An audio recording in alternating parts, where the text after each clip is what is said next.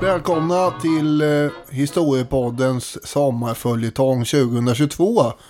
Här sitter jag och eh, jag heter Daniel och eh, Robin Olofsson mitt emot här och vi pratar om eh, hur det går, eh, ja, eller hur det gick där borta i, i La France för några hundra år sedan. Och senast var det den andra revolutionen den 10 augusti 1792 när en folksamling stormade slottet Tullerierna och eh, kungen fick fly till den lagstiftande församlingen för att få skydd där. Och sen hände en massa grejer efter det. Och nu ska vi gå in mer på grejerna här idag. Och eh, se vad som händer sen. För nu, nu kommer det bli dramatiskt eh, här. Vi har bryggt kaffe, tagit eh, några djupa andetag. Nu ska vi gå ner i revolutionens täta dimma.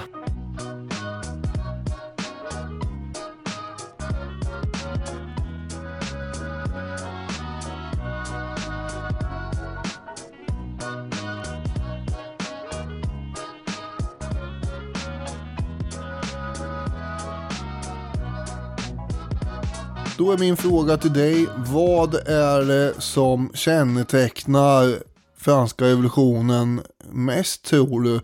Om det är, är det en person eller är det en händelse? Eller om du skulle göra en lista här på, på någonting som kan tänkas vara revolution. Den frygiska mössan, den är Ja, ju känd. ja. Marseljäsen Ja, är ju känd. Robespierre, det här porträttet med Robespierres lite harögon kanske på honom. Den är Mm. ju känt. Men eh, Bastiljen. Bastiljen, absolut känt. Men det är ju trots allt en uppfinning som bär namnet eh, från den läkare som uppfann den som jag ändå tror är symbolen för den franska revolutionen. Allra helst om det är den franska revolutionens skräckvälde som vi pratar om. Sacre bleu Just det, och läkaren i fråga heter Josef Ignas. Mm. Skitsamma, det är bara ett mellannamn. Guillotine. Giljotin är ju, det känner alla till. Ja, det tror jag faktiskt. Och eh, han var ju då medlem av nationalförsamlingen 1789. Och han deltog i debatter där och han var ju för ökad jämlikhet och bättre sanitära förhållanden och sånt där. Sann upplysningsman. Ja, verkligen. Och eh, i en eh, historisk ironi så förespråkar han ju också avskaffandet av dödsstraff. Mm. Och på vägen mot det här fullkomliga avskaffandet av dödsstraffet så borde man, tyckte han, i enlighet då med upplysningens kritik eh, mot eh, tortyr och kroppsstraff och sånt där, göra dödsstraffet så lindrigt och smärtfritt som möjligt. Han sa bland annat, brottslingen ska halshuggas. Detta ska enbart ske genom användandet av en mekanism som smärtfritt hugger av huvudet. Och dessutom eh, borde ju då alla som dömdes till avrättning får samma straff. Det är ju en annan del i den här jämlikhetstanken. För tidigare hade det inte varit så förstås. Adeln hade ju haft privilegiet att bli halshuggna med svärd och andra med yxa. Och, och sen var ju tortyr och stegling och särande på kroppsdelar och allt möjligt. Hängning var Häng- ju ja. ett vanligt straff för de lite lägre som blev dödsdömda. Man kan ju kolla hur olika människor avrättades under Stockholms blodbad till exempel för att få en tydlig bild av det. Men nu var det slut. Men jag tyckte han alla skulle ha samma jämlika dödssätt. Det här är ju en fin tanke egentligen på sitt sätt. Ja, det är fi- jättefint. Ja men det fanns ju någonting, och det kände Giljotin också, men det är ju någonting olustigt med de här ofta fulla bödlarna som står och hugger på, på måfå. Det blev klumpiga, dåliga avrättningar och, och ett dumt spektakel. Giljotinen är ju ganska clean i vad den gör, jo, jag hör det. Men ändå. men ändå. Det var inte bara i talarstolen som han lanserade den här idén då, utan eh, det var också i många olika artiklar som han förespråkar det här. Så det är inte så konstigt att den här eh, uppfinningen, mekanismen uppkallas efter honom, men det är inte han som utformar eller bygger den. Han var ju inte en eh, mekanisk uppfinnare på det sättet, utan det var ju mer själva idén. De som eh, sattes på att göra det här i praktiken, det var en arbetsgrupp som konventet hade tillsatt som helt enkelt fick eh, prova sig fram. Och resultatet blev den här konstruktionen som vi känner som giljotinen. Två stycken fyra meter långa stolpar med 40 cm mellanrum ungefär. Och så testar man olika former på den här bilan som skulle falla mellan stolparna. Och mest effektivt var ju den här sneda varianten kom man fram till. Enligt någon, kanske lite dubiös uppgift, så skulle kungen själv ha varit med och tänkt ut den här sneda formen. Det låter inte troligt. I och för sig var han ju lite road av ingenjörskap, men jag har ändå svårt att se det framför mig. Han var ju där, road av ingenjörskap. Så att eh, de kan ha kommit med någon ritning. Så här, bara, vad tycker du här? Man vet aldrig. Eh, men det behövs ju också en eh, träbjälke på 40 kilo till den här bilen för att den ska falla tillräckligt snabbt och hårt så att kotor och senor verkligen går av. Just det. För det är ju så att, för den som inte vet då, att det, det är ett huvud som ska ligga under den här bilen och huggas av. Mm. Och man provar konstruktionerna på allt från får till kalvar och till slut mänskliga lik och sådär. Eh, Den användes för första gången på en levande person den 25 april 1792. Det var en stråtövare som fick den tveksamma äran. Och det där gick ju bra va. Eh, Huvudet åkte av som det skulle och allt. Men man insåg ju att det pumpas ut bra mycket mer blod ur en människa än man hade tänkt sig. Så man fick ju tillföra plåtlådor som eh, skulle stå under det här och fånga upp allt blod.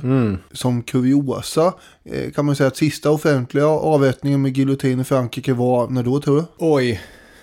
Jag törs inte gissa, men jag säger på 1900-talet. 1939.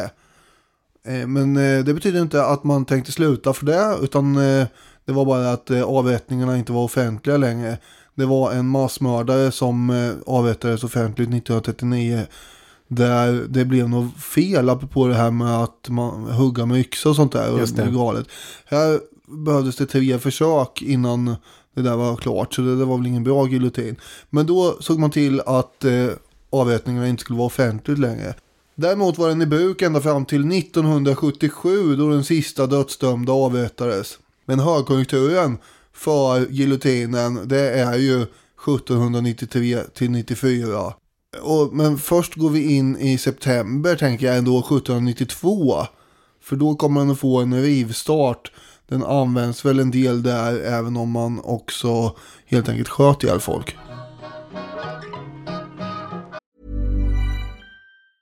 Hiring for your small business? If you're not looking for professionals on LinkedIn, you're looking in the wrong place. That's like looking for your car keys in a fish tank.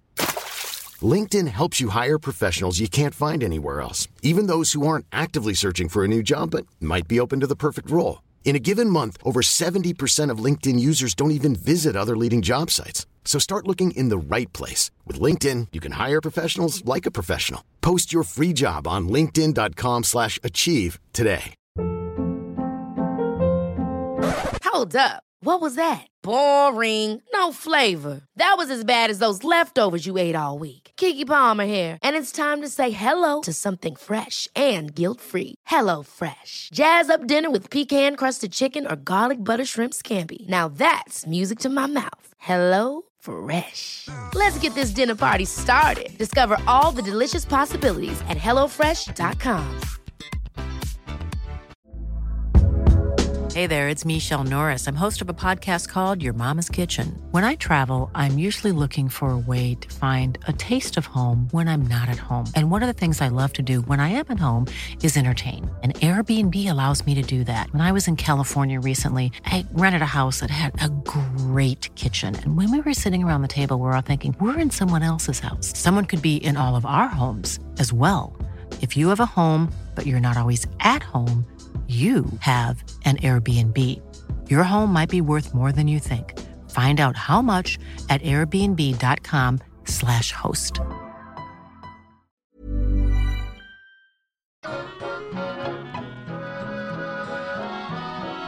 Så är det. Vi är på väg in i det som eh, kallas septembermorden.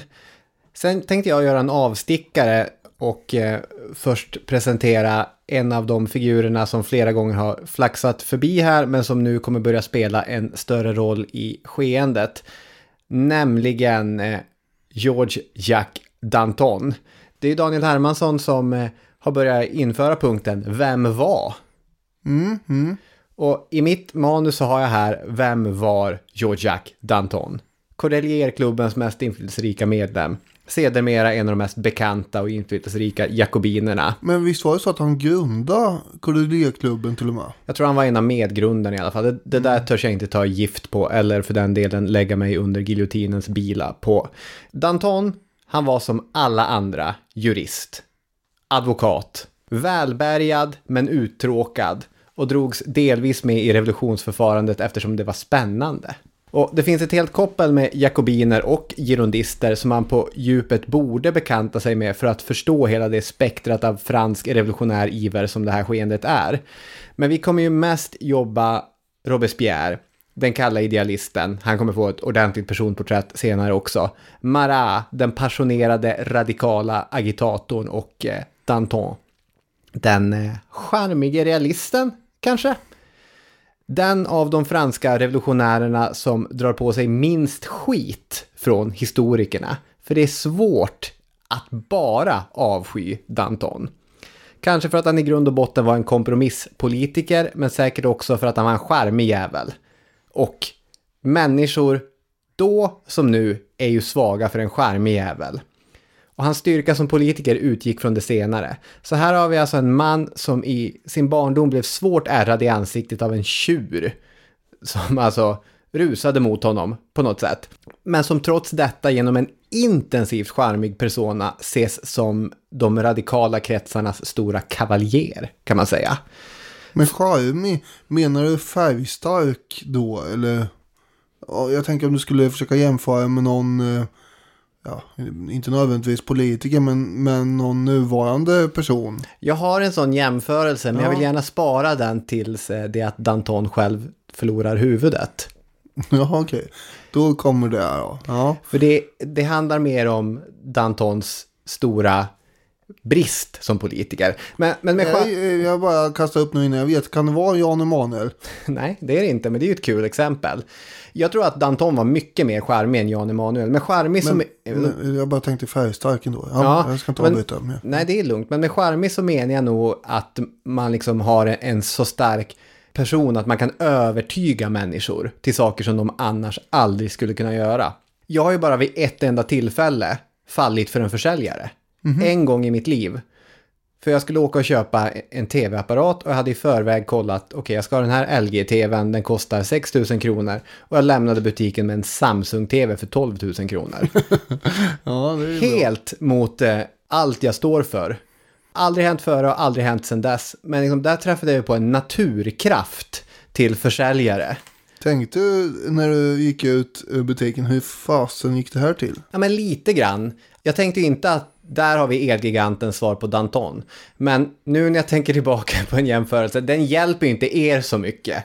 Men bara genom hur man beter sig, hur man säger och, och liksom hur man, den utstrålning man har så kan man få människor att göra och tycka saker. Han är i alla fall förevigad 1983 i en eh, väldigt bra film, eller en ganska bra film, som eh, heter just Danton, där en ung Gerard Depardieu spelar Danton. Ja, eh, jag har ju då sett åtminstone omslaget på den här. Ja, Och sen har jag ju suttit och betraktat eh, målningar av Danton. ja, De har ju inte jättelik eh, näsa. nej, så är det. Men eh, jag tror att eh, Gerard Depardieu är helt, eller var helt rätt person att eh, spela den här ganska, de stora gesternas man och så vidare. Precis som han sen spelar Columbus. Just det. En nästan lika odödlig rolltolkning, Depardieu som Danton, eh, som Allan Svenssons KG Westman, skulle jag drista mig till Du att säger det här? Ja, Det är stora ord. ja. I förra avsnittet så avskaffade vi ju den lagstadgade församlingen, eller det gjorde de i mångt och mycket på egen hand. Ja, det får man ju säga. De där desperata timmarna den 10 augusti. Det resulterar ju i nationalkonventet. Under sensommaren 1792 så stod de här valen. Och nationalkonventet, det kommer ha väldigt mycket makt och inflytande i Frankrike. I princip absolut makt tills det att det avskaffas. De ledamöter som satt i denna nya församling, drygt 700 till antalet. De var på pappret ganska lika de som hade suttit i den lagstiftande församlingen eller i nationalförsamlingen. De var medelklass med yrken som eh, jurist. De flesta var jurister. Endast två kroppsarbetare var invalda.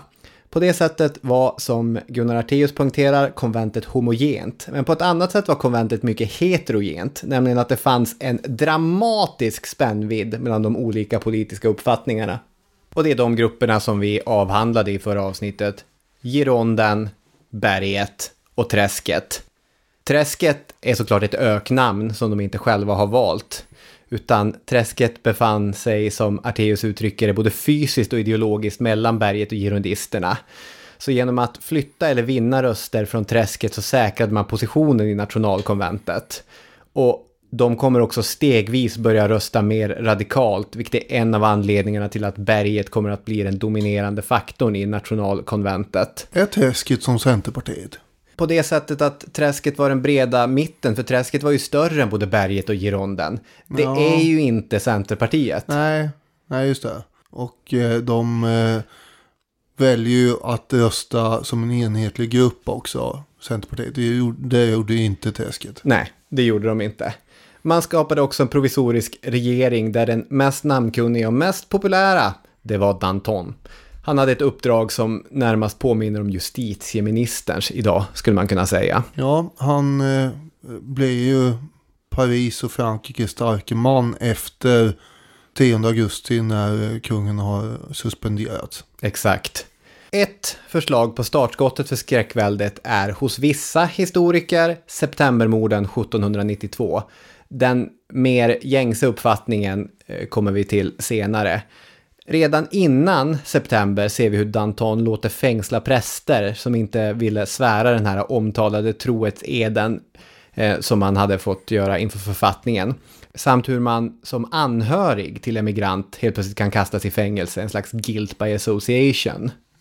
Och vi ska komma ihåg att det här är fortfarande Frankrike i en situation där utländska trupper närmar sig Paris, där det har gått dåligt i eh, kriget och där man är ganska rädd och orolig. Så Danton han springer omkring överallt och eh, håller stora tal och han övertalar stora delar av de parisiska myndigheterna att inte överge staden. Han har jobbiga dagar här, Danton. Man är helt enkelt rädd. Kriget är nära nu och allt man har byggt hotades. Och det finns ganska många aspekter av skräckväldet där man på historiskt avstånd nästan kan göra sig lustig över att de här demokratikämparna i sin iver och i sin paranoia bygger ett system som är mindre tolerant än det enväldiga kungasystemet.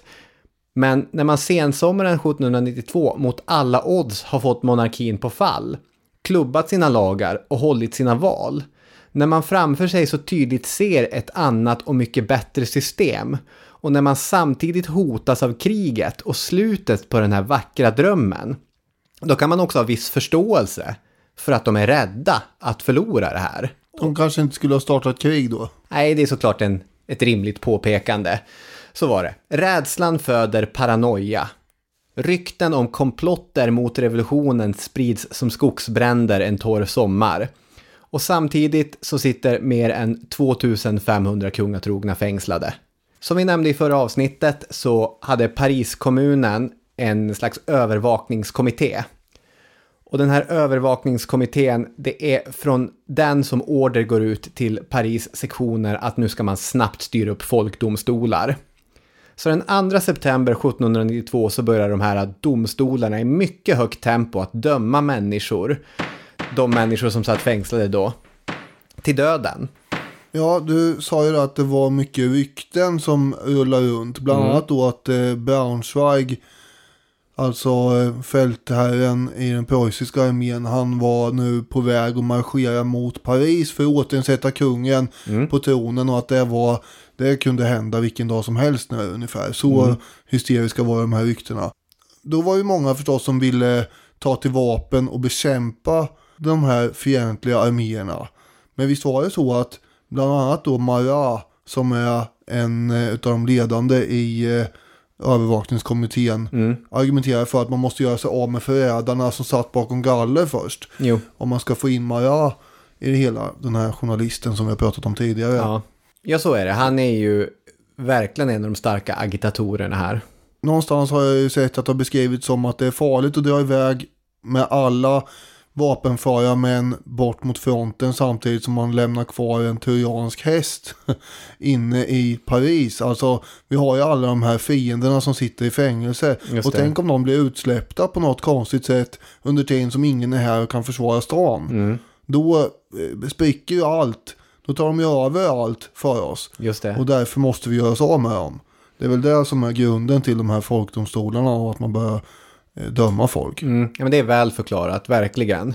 Den 2 september så började de alltså döma. Tre dagar senare, när kalendern visar 5 september, då är det över tusen av fångarna som dömts till döden. Det säger sig självt att här jobbar vi med stor effektivitet. Klubban slår i bordet så det bara smäller om och hela tiden så bara pang, det är du klar, pang. Ja, det är ett, ett väldigt klubbande. Men samtidigt, domarna dokumenteras noggrant och som Ekervall skriver i sin bok så det är fortfarande utbildade och respektabla borgare, om än politiskt radikala, som håller i och planerar de här rättegångarna.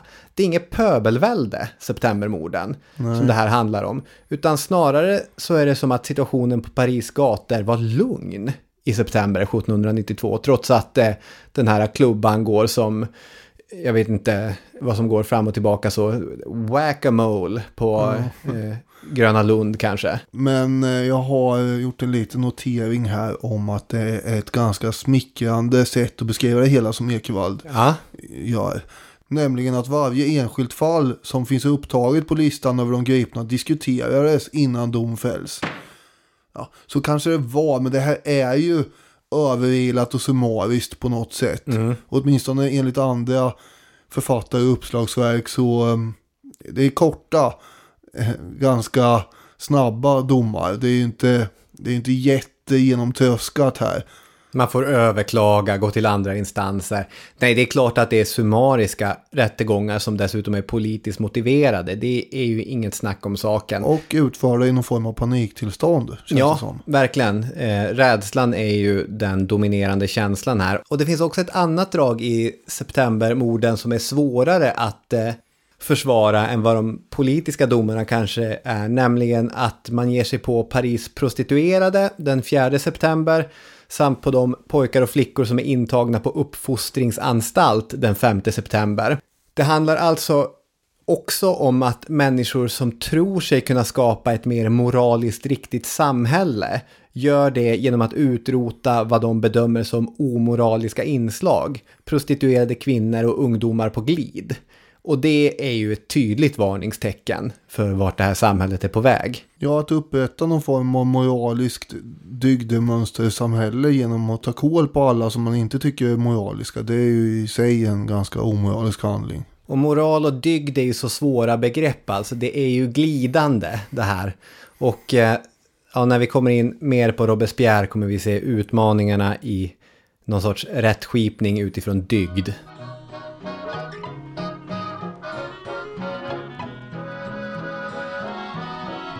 Den 20 september dock, eh, samma år här, 1792, då händer det något som kommer att förändra hela situationen. Trycket kommer att lättas genom att eh, lyckan helt enkelt på slagfältet skiftar, kan man säga. Vi har ju den preussiska fältherren som sagt, Braunschweig. Han betraktas ju här som Europas främste och mest kompetente general under den här perioden. Han för ju dock krig på samma sätt som alla fram tills nu har gjort egentligen. Det vill säga begränsade krig med yrkessoldater. Och krig eh, kunde ju ticka på i olika hörn av Europa utan att det påverkar den inhemska situationen allt för mycket eh, för de som inte bodde där kriget var tidigare. Om man inte bodde i Flandern så var det ganska lugnt. Ja, det var ju ofta krig, ja. Men det var ju, alla andra kunde kriga och vara i krig samtidigt Ja. som det var lugnt om man krigade i Flandern. Just det. Och det var ju så det hade varit. Ja. Mycket, ja, det är klart, 30-åriga kriget var ju... Men för oss svenskar var vi ju, det tickade ju på här. Det var inget krig här då, utan det var ju den ju. Nej, så är det. Sen påverkades man ju av 30-åriga kriget eh, ändå. Det var ju en Positivt, annan som, ja. ja. Det får man väl säga, bara rasa in massa pengar man kunde bygga slott för. Ja, en och annan svensk soldat eh, gick ju under i, i Tyskland också. Jo, så är vi ju alltid Sen blev förstås. de ju mer och mer ersatta av tyska legoknektar varefter det gick, men Ja, och då påverkas man ännu mindre. ja. Ja, vad jag försöker få fram är ju då att krig i regel var en begränsad verksamhet utförd av eh, professionella eh, människor. Inte i jättestor skala nödvändigtvis. Det finns undantag som sagt. Och vi kommer att komma in på hur den franska nya eh, staten här kommer att hantera krig vartefter under 1793. Den franska revolutionsstaten här kommer ju, eller republiken som det är numera, eh, kommer ju att eh, hitta en annan lösning på det där sen, det totala kriget. För girondisterna så var ju kriget nu i alla fall på liv och död helt enkelt. Vann man så skulle ju hela Europa och historiens gång ändras. Då skulle ju folken ha blivit befriade från sina tyranner tänkte de, alltså monarkerna. Och förlorar de så skulle det vara lika med totalt nederlag och revolutionen skulle dö och allt man hade kämpat för var förlorat. Det Så är mycket som står på spel här. Ja, i deras värld så är vi ju där. Och det är inte säkert att Braunschweig tänkte det, att det var, att det var så nödvändigt att det skulle gå åt ena eller andra hållet. Nej, men när man snackar om slag och när man eh, snackar om uppgörelser i krig så vill man ju alltid håsa upp det genom att säga att här stod allt och vägde. Och i alla fall i Girondens historieskrivning så stod allt och vägde då. Ja, så var det. Och, och, den fransk, och den franska arméns professionalitet den var ju också ganska begränsad vid det här laget eftersom många av de adliga officerarna som kunde det här De hade schappat. De hade schappat och försvunnit. Men vad de hade var ju kampvilja och entusiasm, de som var kvar. Många frivilliggarden och så i början av kriget här. Militärhistorikern J.F.C. Fuller. Han eh, skriver då om Braunschweig i sin bokserie De avgörande slagen så här. Braunschweig var en beläst, högst kultiverad pedant. Försiktig, noggrann och med en benägenhet att undersöka varje problem så in i minsta detalj att själva problemet försvann ur sikte. Hans ryktbarhet var till stor del grundad på 1787 års fälttåg i Holland, eller Flandern. Detta var så fullständigt oblodigt att det i samtidens ögon framstod som en förebild för fulländat fältherrsnille. Och så var faktiskt fallet eftersom Braunschweig likt en skicklig schackspelare kunde förutse varje drag inom den metodiska krigföringens snäva gränser så länge hans motståndare iakttog alla regler. Kan du repetera det här som hur han löste problem? Han granskade problem i sån detalj att de inte var problem längre. Ja, det var det nog, men han missade vad själva problemet var för att han zoomade in för mycket på detaljerna, verkar som. Just det, för jag kan ju, det där känner jag igen mig i ibland, att, men när man går in i problem och börjar granska detaljer i problemet så gör man ju ofta problemet större tycker jag. Ja, det kanske var det som hände. Ja, okej, ja, ja. Han hade ju ganska svårt också att eh, se att motståndarna kunde drabbas av problemet. Och han tänkte bara att eh, han själv hela tiden hade problem. Ja, Så att eh, han är lite av en pessimistisk natur också. okej, ja. Ledaren för de franska arméerna vid det här laget var ju då Dumouriez. Dumouriez, Jag tror man uttalar det så. Just det. Det var han som eh, tidigare hade varit utrikesminister i den här girondistregeringen som kungen hade tillsatt för att han ville ha krig. Just det, men sen hade både han och, och inrikesministern sagt upp sig eftersom Monsieur Veto inte ville dra tillbaka sitt veto. Just det. Dumouriez är 53 år vid det här laget och han eh, anser sig själv då vara den bästa och största fältherren i hela Europa istället. Ja, Det var mest han själv som tänkte det. Men Ja. det säger någonting om hans självförtroende. Och revolutionen ser han ju till stor del som en språngbräda för den militära karriären. Det är han i och för sig inte ensam om. Utan det var många som tänkte så. Fuller han menar att eh, Dumouriez var en totalt principlös opportunist. Och eh, han har ju någon gång sagt då Dumouriez att för att rädda den franska monarkin och besegra jakobinerna så behöver man bara bli som dem. Man behöver bli en jakobin och sen använder man deras metoder mot dem själva. Det är ju ganska, eh, vad ska man säga, det- då har man ju inte jättestora principproblem. nej, och då är man ju direkt i den här utmaningen att eh, när man slåss mot monster så är det lätt att bli ett monster. Om man nu tycker att eh, jakobinska principer är, är, ett monster här. Men det här tror jag inte att eh, Dumouriez tyckte var något problem heller. Nej, om man är en skamlös opportunist så tycker man ju sällan det. Fuller skriver också. I fält var han helt utan fruktan, tog lätt på svårigheter, uppvisade oförtröttligt flit och ägde den mest dyrbara gåvan av alla, förmågan att entusiasmera sina män. Han var en lysande och begåvad militär hasardspelare, fantasifull, snabbtänkt, förutseende och lika optimistisk som Candide. Oj, Ja, det är- Candide är ju... ja det är Voltaire. Ja. Och det är ju vid Valmy den 20 september som eh, det kommer att... Ja, så himla mycket grejer händer inte, men det kommer att... Ja, men viktigt är det ju det som händer i Valmy i alla fall. verkligen. Eh, Det är här de här två sidorna kommer att ställas mot varandra, de här två arméerna. 34 000 preussare och 36 000 fransmän. Och det här är ju en bit in i Frankrike, så nu Ja. ja. tågar man ju på här från eh, de allierade monarkiernas håll. Ja, så är det. Preussarna hade ju ganska enkelt kunnat skära sig djupt in i Frankrike. Verdun var taget i början av september och det såg ut som det kunde bli precis som kungen och drottningen hade önskat att revolutionen ganska snabbt skulle falla för utländska härar. Faktiskt var ju segervissen sådan att franska adelsemigranter tågade med preussarna. Ibland den preussiska numerären återfanns kungens egen bror till exempel.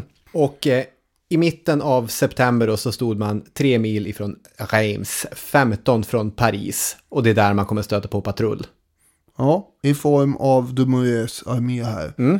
Men det är ju inte ett slag som nu kommer utspela sig faktiskt. Vad är ett slag? Ett, ja, alltså ett slag brukar man väl ändå anse är när, när eh, infanteriet eller åtminstone kanske kavalleriet på något sätt brakar ihop. Här är vi ju mer, eh, det, ja det är klart det är på något sätt ett slag. Det är en artilleriduell brukar det beskrivas som. Just det. Så det drar ju folk här va. Det skjuts ju med sin tids eh, mest kraftfulla eh, kanoner mot den andra sidan. Ja. Men utgången kommer ju bli helt avgörande även om det inte är några soldater som brakar ihop. Fuller kallar ju Valmy för den franska revolutionen och Napoleontidens maraton.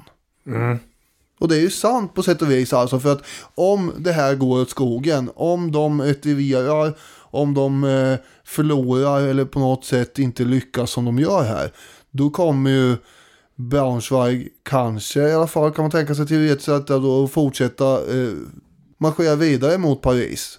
Och där kan ju då vad som helst hända, särskilt som det inte finns något härläge utanför, utanför Paris. Ja, det är därför som Monsieur Veto har lagt sitt veto mot härlägret. Just det. Så, och, så Skulle det är- skydda Paris mot Braunschweig. Ja, det är som du säger att eh, det skulle kunna bli som de hade hoppats här, kungafamiljen. Men det blir det alltså inte, det kan vi avslöja redan nu. Braunschweig hämmas ju dock av att han har sin eh, enfaldige kung eh, Fredrik Wilhelm II ständigt närvarande på det här fältåret också. Och Braunschweig är ju då en preussisk general och en sån ifrågasätter aldrig sin kungs beslut, hur korkade de än kan tänkas vara. En rätt sträng hierarki. Ja. Den franska arméns center kommer ledas av en general Kellerman. Det är samma person förut som eh, via borgmästaren då i Strasbourg eh, beställde den här kampsången som sen blev Marseljäsen. Just det. Så Kellerman har ju det på kontot också. Förutom att han då vid en höjd, vid en väderkvarn försvarar den franska republiken med sina 40 kanoner har han. Och de kommer utsättas för tung artillerield från preussarnas 58 kanoner. Enligt Dumouriez så avfyrades mer än 20 000 projektiler från båda sidor här. Och för de som var där så var det ju förstås ett öronbedövande dån hela tiden. Göte till exempel som var där, han säger att beskjutningen och ljudet var så häftigt att den inte går att beskriva helt enkelt. Ja. Vi återkommer är- kanske till vem Göte var snart va? Ja, Vi kan väl säga att Goethe är sin tids och nästan all tids stora litterära geni. I alla fall om man frågar Stefan Zweig.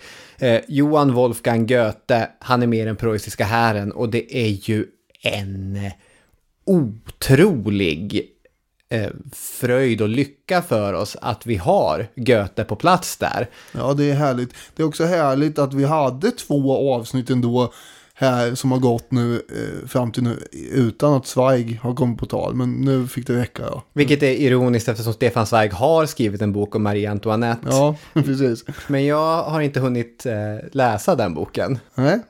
Så att det får stå okommenterat. Braunschweig hade ju räknat med att fransmännen skulle retirera här förstås då.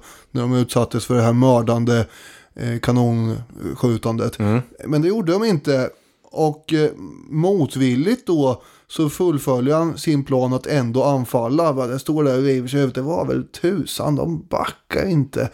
Jaha ja, nu ska vi se. Och så tittar han väl på sina anteckningar. Nästa eh, punkt här är ju då, ja då ska vi gå till anfall förmodar jag här var det tänkt. Jaha, och så ger han order om anfall men han vill ju i själ och hjärta inte riktigt göra det här för det är ju liksom inte så det var tänkt.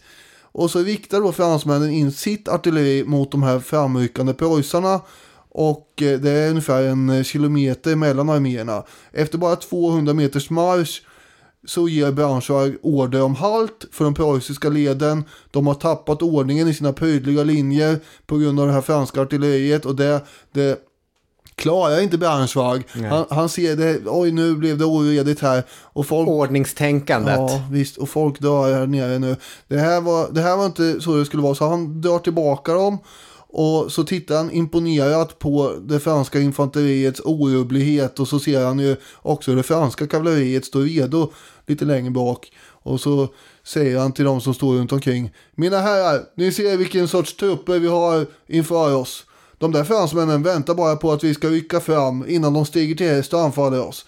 Och sen kallar han till krigsråd och med myndig stämma så eh, låter han eh, sin kung också få höra här strider vi inte. Han kommenterar lakoniskt Hier schlagen wir nicht. Just det, det är lite snyggare med tyska. Vi har inte övertaget här. Han skär direkt till pudelns kärna, vilket var eh, den övergång jag hade förberett för att få komma in på Goethe sen. Men eh, nu har vi med Goethe där. Jag vill göra en eh, larvig populärkulturell jämförelse, nämligen den här scenen ur den sjätte Star Wars-filmen, där Obi-Wan meddelar Anakin om att det är lönlöst med att försöka med en offensiv eftersom han har the higher ground.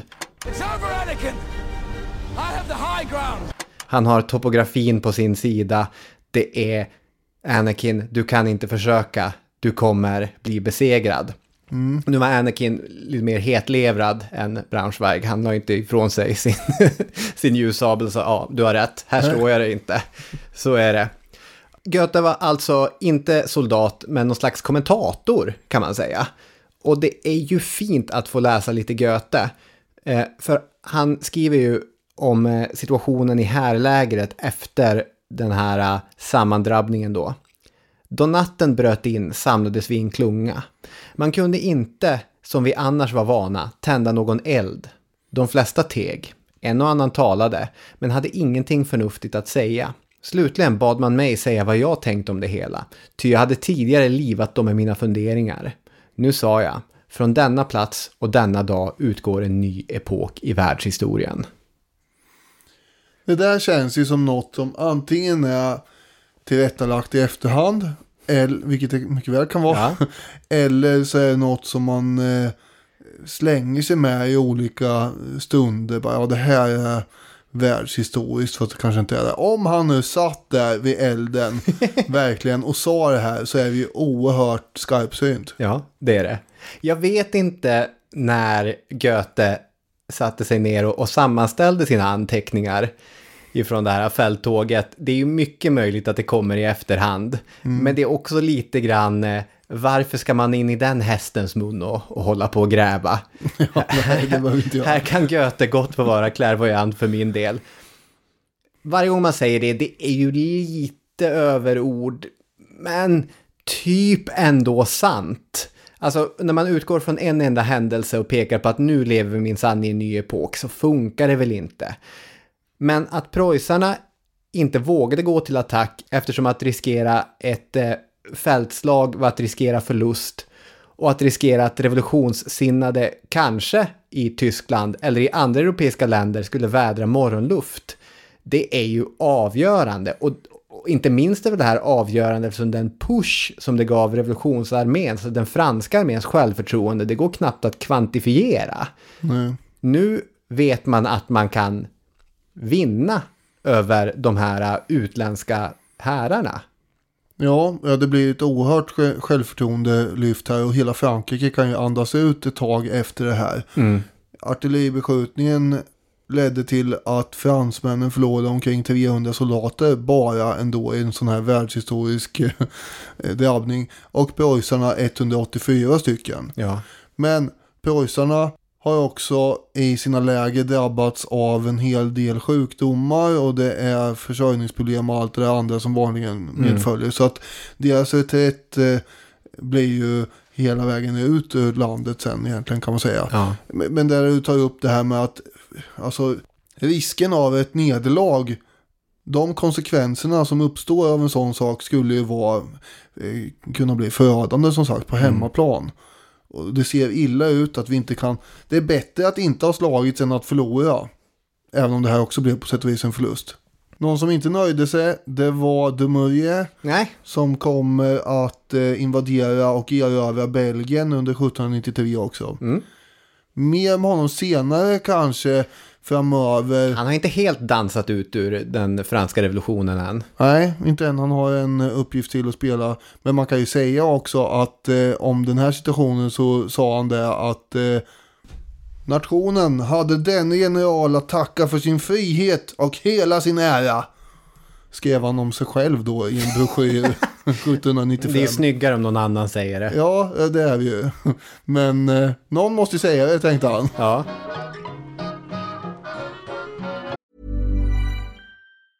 Ever catch yourself eating the same flavorless dinner three days in a row?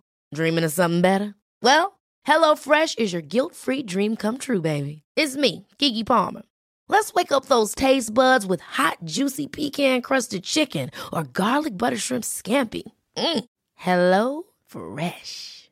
Stop dreaming of all the delicious possibilities and dig in at HelloFresh.com. Let's get this dinner party started.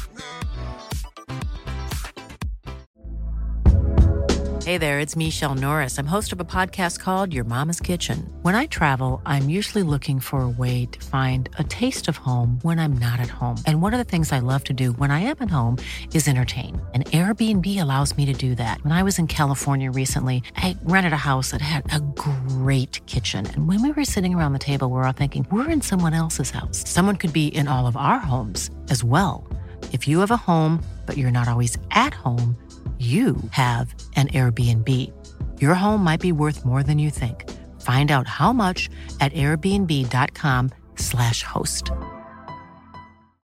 Millions of people have lost weight with personalized plans from Noom, like Evan, who can't stand salads and still lost 50 pounds. Salads, generally, for most people, are the easy button, right?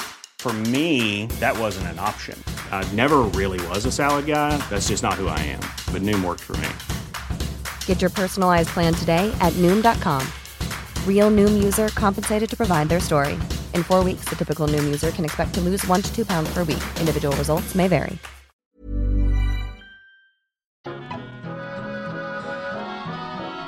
Efter de här septembermorden så konstaterar en Paris-tidning högtidligt det finns ännu ett fängelse att tömma.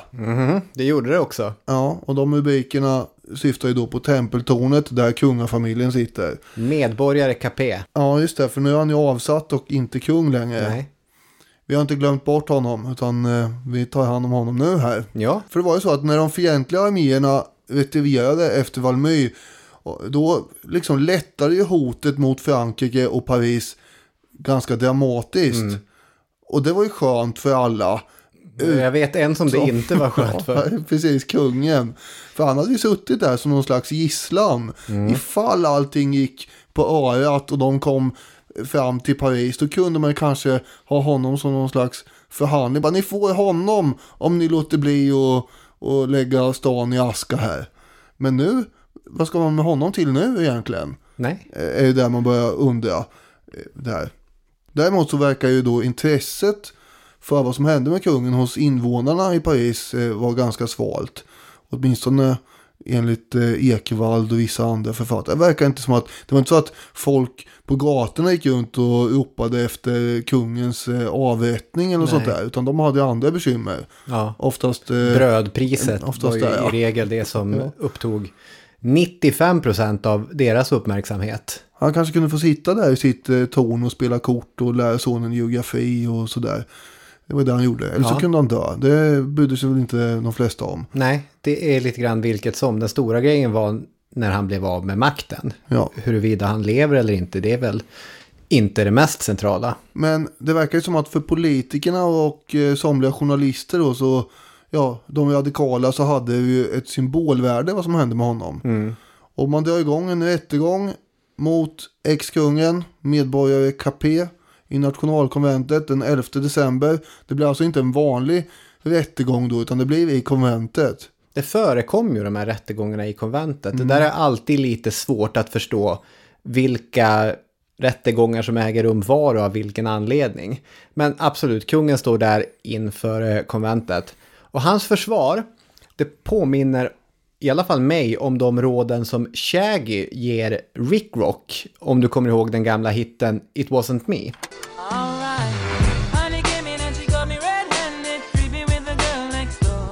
Nej, det kommer jag inte ihåg eh, riktigt, men jag kommer ihåg låten. För Ja, det var ju en riktig sommarhit där på 90-talet. En av Michael Jacksons favoritlåtar för övrigt.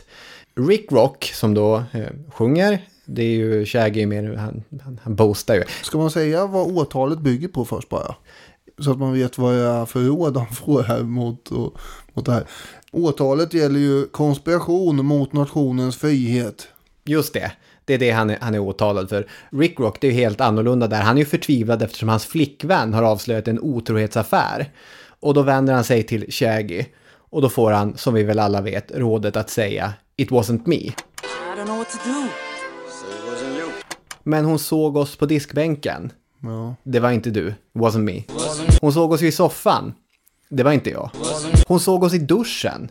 Och så vidare. Shaggy säger bara neka. Ludvig, vi har här brev tagna från ditt eget kassaskåp. Nej, det var inte jag. Nej. Men du har ju skrivit under själv. Det här är din signatur. Det var inte jag som gjorde det. Och så vidare. It wasn't me, fast eh, på franska. Exakt. Och när jag för första gången i mitt liv faktiskt googlade och läste texten till It wasn't me, då märkte jag att Rick Rock i låtens avslutning faktiskt säger att Shaggys förslag inte verkar vara så bra och att han istället bara ska be om ursäkt till sin flickvän. Ja. Det hade sannolikt varit en bättre strategi även för Ludvig. För samtliga närvarande ledamöter menar att kungen har gjort sig skyldig till just brott mot nationens frihet. Sen finns det ju faktiskt lite fler udda turer där. Eh, det är några som tycker att det här borde ju läggas ut till folket, att man ska få rösta om huruvida kungen är skyldig och så. Men det stöttades bara av en tredjedel av kammaren. Istället så måste kammaren enas om, okej, han är skyldig, men vad ska vi ha för straff? ja, omröstningen är den 15 januari 1793 då. Och det är 39 ledamöter som är frånvarande också. Så det är 707 stycken som är där. Så många var sällan i konventet, ska vi säga. Nej, precis. Men nu var de där och eh, ingen av dem röstade för att fria honom. Nej. Så att den här It wasn't me-taktiken, den sprack. Ja, den säga. gick helt eh, fel för honom. Men sen var det då det här med straffet som sagt. Och då skulle man rösta om dödsstraff eller inte. Och där blev det ju riktigt jämnt. På samma sätt som svenska budgetar, ministrar och motioner avgörs med en enda rösts marginal hela tiden i Sveriges riksdag. Så vad händer i nationalkonventet? Den eh, jämförelsen hade ju inte alls jag tänkte jag också. Nej, den är ganska uppenbar nu för tiden. Den är det. Men vi får se efter valet. Då kanske, då kanske det är en annan situation. Precis. Här eh, är det så att, eh, ja ni vet ju hur det går. Han, han, får ju, han blir ju dömd till döden Så är det. med en röst. Det är ganska lite ändå. Det är ganska lite. Sen kan man väl direkt poängtera att Ludvig den 16 var bra mycket mer skyldig än många andra som hade avrättats månaderna innan. Han har ju konspirerat mot nationens säkerhet. Ja det har han eh, faktiskt gjort ganska mycket. Maria Antoinette hon hade ju helt isolerats från vad som eh, hände med kungen under rättegången. Hon hade fått veta att det var en rättegång för att han lyckats förmedla till henne eh, vid något tillfälle. Men det var så att hon inte visste någonting om vad som pågick under rättegången. Men någon ansvarig människa över eh, det här tempeltornet verkar ha förbarmat över henne och placerat en tidningsförsäljande pojke i närheten av tornet där hon var ute och gick på promenad ibland. Mm. Och den 20 januari kunde hon då höra den här pojken ropa Nationalkonventet har beslutat att Louis Capet ska straffas med döden. Avrättningen ska äga rum 24 timmar efter att fången meddelats dom. Och det var så hon fick veta det här då. Ja, just det. Och runt klockan åtta på kvällen så får hon och barnen träffa Ludvig. Men det får de inte göra enskilt förstås. Utan eh, det, det står ju vakter runt omkring där. Och nationalgardisterna de eh, ser på här under tiden som de kramar om varann. Och Ludvig han försöker trösta dem genom att säga vi ses klockan åtta imorgon bitti igen. Eh, vilket de ju inte gjorde alls det förstås. För klockan sex den 21 januari, vilket är en dimmig morgon, då hämtas han. Och enligt ett vittne som då var i Marie Antoinettes våning så ska hon ha skakat av gråt och fallit på knä inför sin son. Som hon därmed då hyllar som sin nya kung, Ludvig den 17. Just det. Avrättningen sker ju klockan 11 på förmiddagen. Och kungen, han blir ledd upp på schavotten. Där den här giljotinen står. Han får sina händer bakbundna. Och sitt hår... Med näsduk tydligen. Just det, det är ju en eh, intressant detalj, precis. Och sen får han sitt hår avklippt. I bakgrunden hör man trummor som bank, bank, bank. Trummar. Kungen, han börjar diktera ur Bibeln och säger Förlåt dem, ty de veta icke vad de göra. Någon gör en signal till trumslagaren, trumma hårdare. Och man dränker ljudet så att kungens sista ord inte ska höras. Ja, det är ju tanken. Dick Harrison, han har ju i sin bok om franska revolutionen ett eh, utdraget citat ifrån en person som var med och förde kungen till giljotinen. Och eh, jag tänkte, kan man ta lite, lite citat från det här? Jag sitter och håller i boken här nu. Vägen som ledde till schavotten var synnerligen gropig och svår att gå på. Kungen blev tvungen att luta sig mot min arm och att döma av den långsamhet med vilken han tog sig fram trodde jag en stund att modet höll på att svika honom. Men jag blev överraskad när vi nådde fram till det sista steget. Jag kände att han släppte min arm och såg honom med ett kliv överbygga hela schavotten och med sin blotta närvaro tysta 15 eller 20 tumslagare som stod mitt emot mig. Med en röst så hög att den måste ha hörts hela vägen till Tornatbron hörde jag honom tydligt uttala dessa minnesvärda ord. Jag dör oskyldig till alla de brott jag anklagats för. Jag förlåter dem som har orsakat min död och jag ber till Gud att det blod ni tänker låta flyta aldrig kommer att hemsöka Frankrike. Och sen klappar ju den här bilen ner över huvudet på honom. Och eh, det är klart att den här karln som beskriver han stod ju närmare. Ja. Så för honom hördes ju det här troligen då bättre. Och, Det eh, finns ju väldigt många final words, de här sista orden bevarade eftersom de flesta säger någonting på vägen till schavotten eller i Mm. schavotten. Så att det där ser jag fram emot att få avhandla vad alla de här som kommer möta sitt öde i giljotinen faktiskt säger.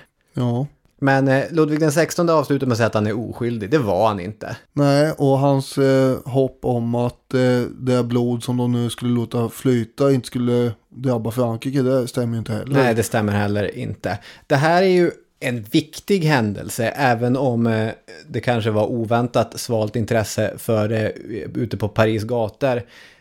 Eller när det väl var dags för avrättningen så var det väl fullt med folk där som tyckte att det här var ett intressant spektakel såklart. Men det här innebär ju att de franska revolutionärerna är kungamördare. Ja, Och eh, det kommer vi ha med oss eh, framgent härifrån. I alla utländska furstars ögon så är fransmännen kungamördare. det är ju en, eh, jag vet inte om han är friherre eller vad han är, men det är en svensk herre som heter Ribbing.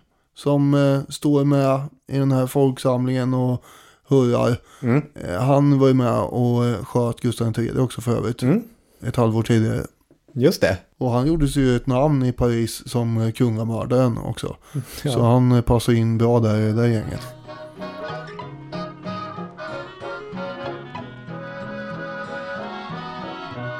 Okej, jag tänkte lista några namn för dig Daniel. Vi har eh, svensk country, country och eh, söderorts mest notabla framgångssaga David Richard. Han ska med. Jag eh, sitter här som en fågelholk.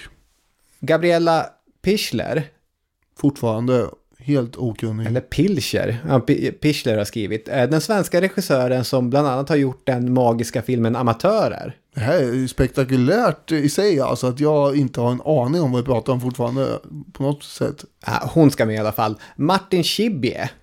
Nu, eh, det här känner jag igen. Han vet jag om det. Svensk journalist, mest känd för att han blev kidnappad i Etiopien. Han ska Och, också med. Eh, ett, eh, ett och ett halvt år efter det så stod han ju i folkhavet på Bråvalla-festivalen och jag smög fram och stod i närheten bara för att betrakta han. Ja. Det låter ju väldigt skumt när jag säger det, men, men eh, du vet hur det kan vara bara. Han känner jag igen, jag måste kolla. Ja, ja just det. Eh, Han var känd mer för att han åkte fast i Etiopien där. Vilka är de här människorna? De är journalister. Ja, nej. Eller nej, det var inte. Da- David Richard är countrymusiker. Ja, just det. Ja. Ja, nej, jag ser inte någon koppling. här. De är såklart Robespierre-prisvinnare. Tidigare känt som Jan Myrdals lilla pris. Ja. Systrarna Märak, de har också förärats med priset. Däremot de vägrade ta emot det eftersom de menade att Jan Myrdal var homofob. Någonting som han såklart häftigt dementerade på sitt oefterhärmliga sätt. Han var inte homofob, de hade missförstått allting. Eh, Det var ju ofta så med, med Janne va. Att alla andra missförstod allting Japp. utom han. Eh, nu ville systrarna Märak inte ha med Robespierre heller att göra eftersom varken Myrdal eller Robespierre passade in på deras queer-feministiska kamp. Det är inte den vanligaste kritiken som har lyfts mot Maximilien de Robespierre. Nej, det är inte. Det brukar istället vara den att Robespierres radikala övertygelser fullkomligt förkroppsligar skräckväldet. Men, vilket är anledningen till att jag överhuvudtaget börjar prata om Jan Myrdal, så har också Robespierre inom vissa kretsar av den intellektuella vänstern snarare setts som en stor idealist och eh, som Gunnar Arteus skriver, något av en tragisk personlighet. Robespierre är nyckelspelaren i det här eh, liksom, skedet av revolutionen som har fått ge namn åt den här serien i podden, den här följetongen, och som vi på riktigt kommer komma in på nu. Vem var Maximilien de Robespierre? Ska vi ge en liten biografi? Ja, han var född 1758 och var alltså 31 år 1789 när den första revolutionen bröt ut. Just det. Och eh, när han själv kom in i hetluften 1792-93 så är han 34-35 år. Just det, han kommer från Arras i allra nordligaste Frankrike. I äldre tider hade det faktiskt varit nederländskt och eh, då på medeltiden fungerat som Europas tapethuvudstad. Robespierre var liten till växten och hade smala ansiktsdrag som kom att urholkas allt mer i takt med att revolutionen pågick. Konstant blek. Eh, hans pappa var ju vad man finkänsligt brukar kalla för en fuck-up.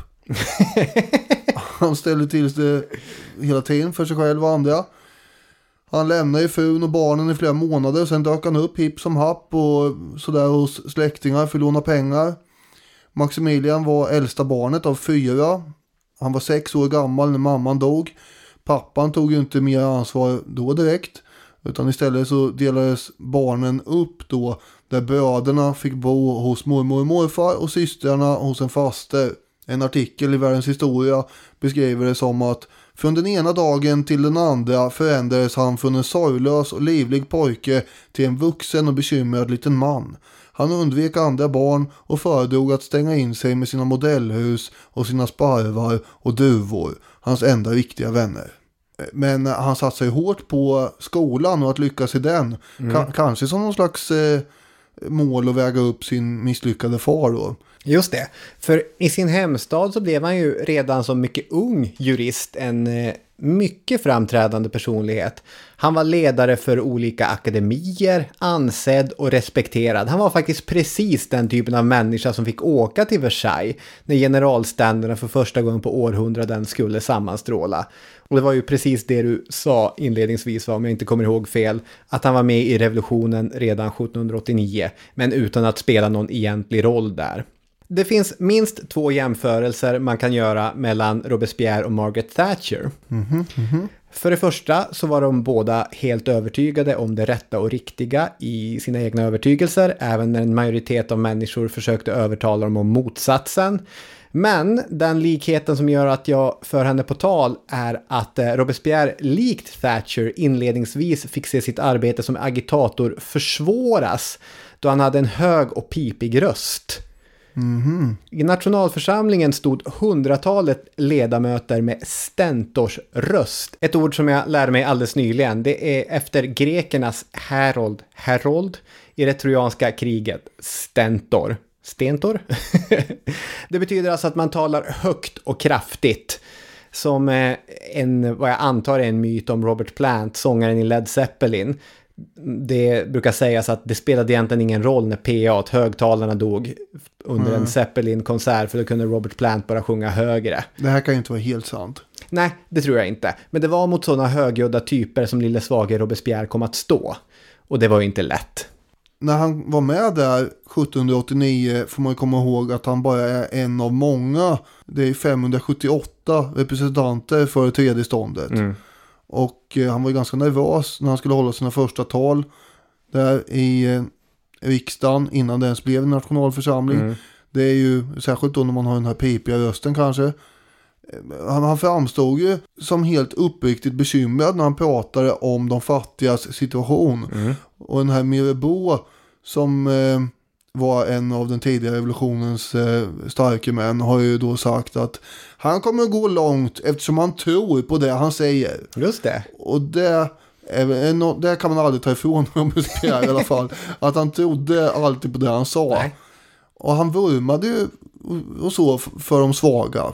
Det gjorde han. I eh, Arras så hade han ju försvarat många av de som egentligen inte hade råd med arvode till en advokat och sådär. Och så var han ju uttryckligen motståndare till dödsstraff också, vilket är en eh, ironisk, eh, en historisk eh, ironi av astronomiska proportioner förstås. Men han tyckte att inte ens skurkar och mördare förtjänar att dödas. Mm. Men den lagstiftande församlingen grundades, då var Robespierre inte valbar eftersom han hade suttit i nationalförsamlingen. Han valde dock att eh, stanna kvar i Paris och inte åka hem till sin nordfranska hemstad och kom genom sitt arbete i Jacobinklubben att successivt utöka sitt inflytande. När nationalkonventet övertar det lagstiftande arbetet då är Robespierre ledare för Paris delegater i Jakobinklubben.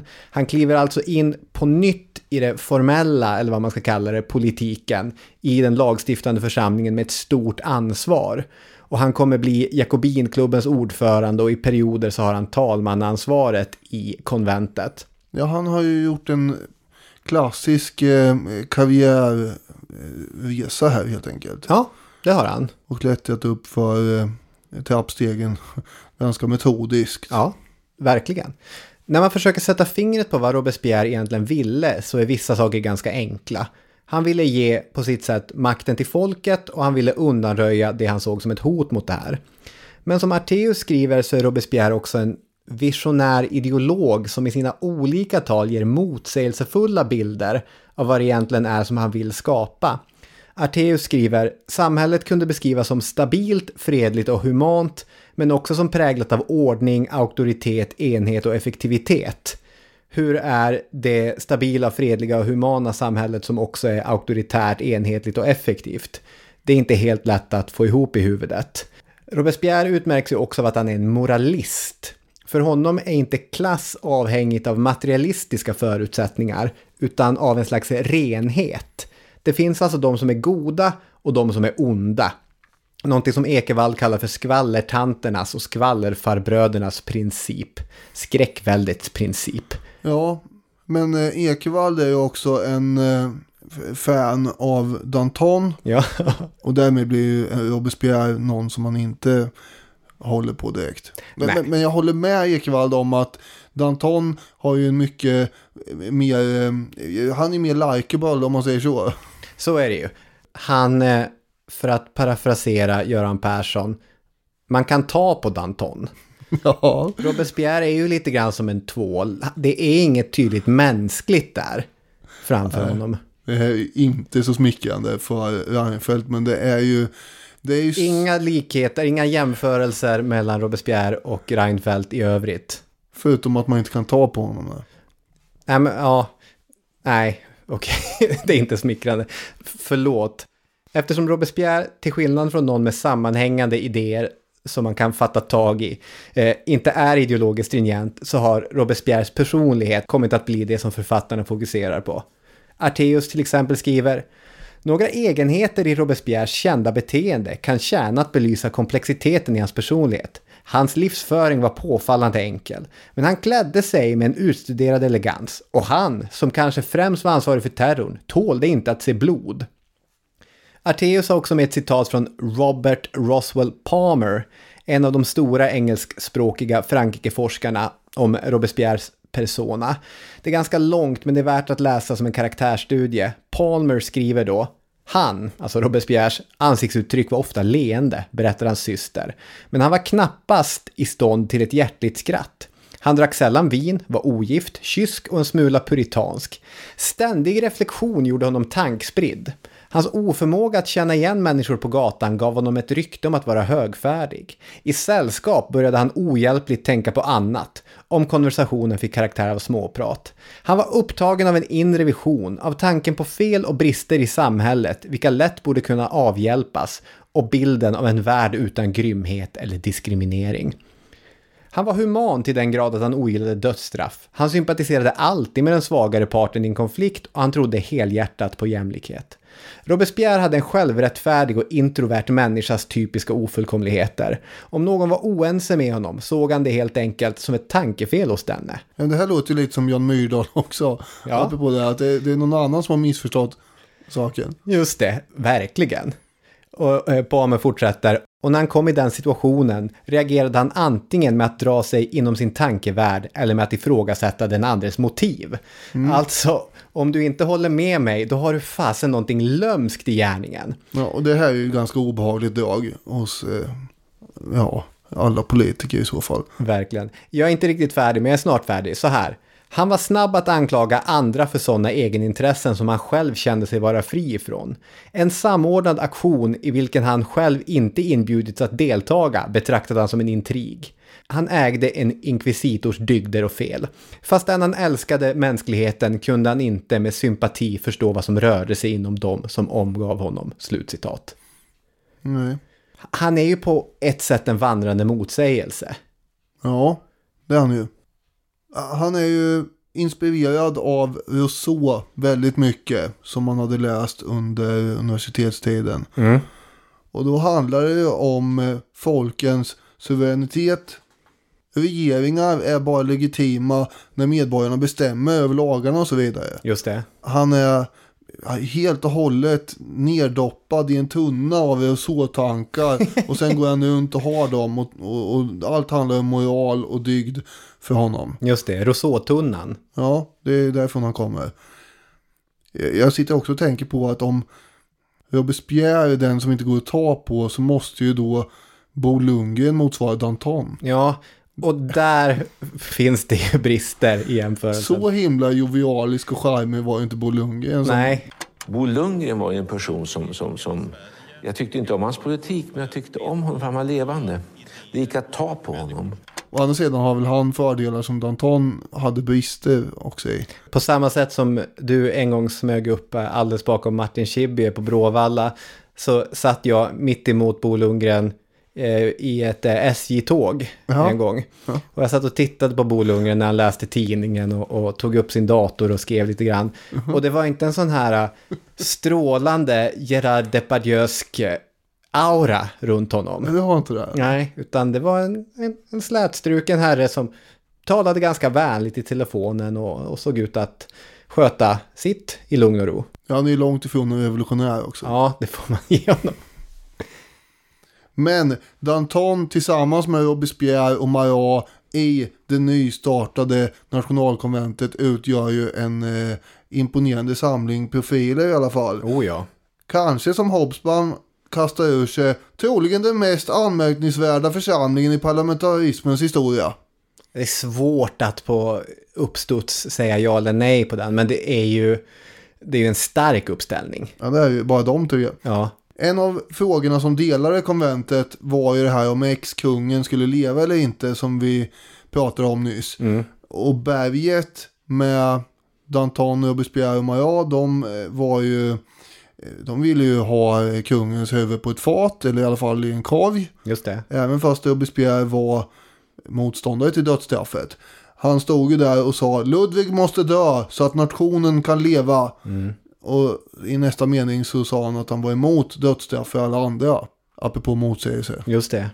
Jag tänkte på det här att en enskild människa kan ju ha en enskild bestämd åsikt om Robespierre, men den kollektiva uppfattningen kommer ju förbli spretig om honom. På samma sätt som Gustav Vasa är landsfader och tyrann, så är ju Maximilien de Robespierre idealistisk fosterlandsvän och tyrann. Liksom, han har ju flera sidor som eh, är svåra att liksom förena tycker jag. Sen är det lite svårt för honom, inte bara för att han är mannen som bossar över skräckväldet, utan bara för att han är lite kall. Lite kall, han är ju helt eh, iskall. Fast han har ju kollegor som är ännu kallare som vi kanske kommer till.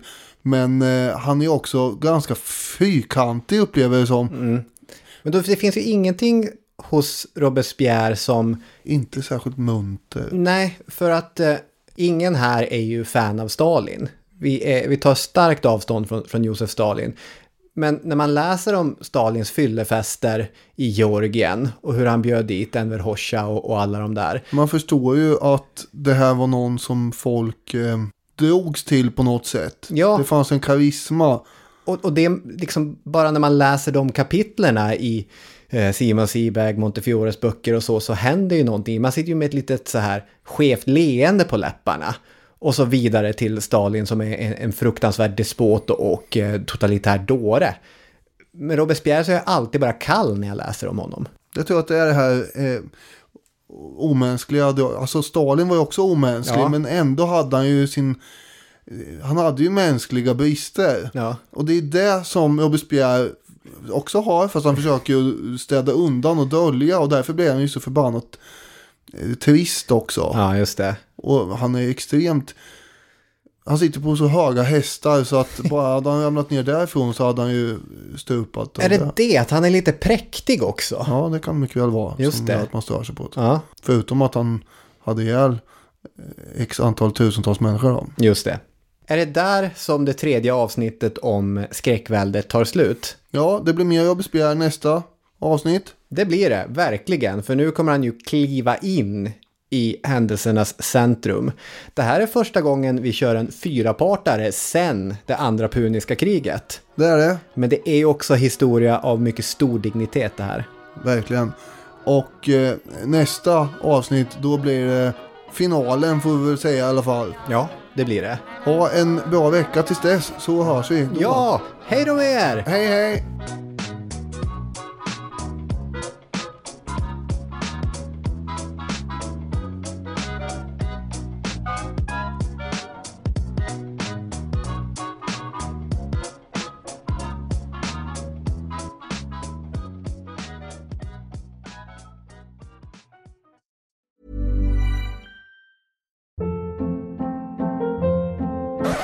Up. What was that? Boring. No flavor. That was as bad as those leftovers you ate all week. Kiki Palmer here, and it's time to say hello to something fresh and guilt-free. Hello Fresh. Jazz up dinner with pecan-crusted chicken or garlic butter shrimp scampi. Now that's music to my mouth. Hello Fresh. Let's get this dinner party started. Discover all the delicious possibilities at hellofresh.com.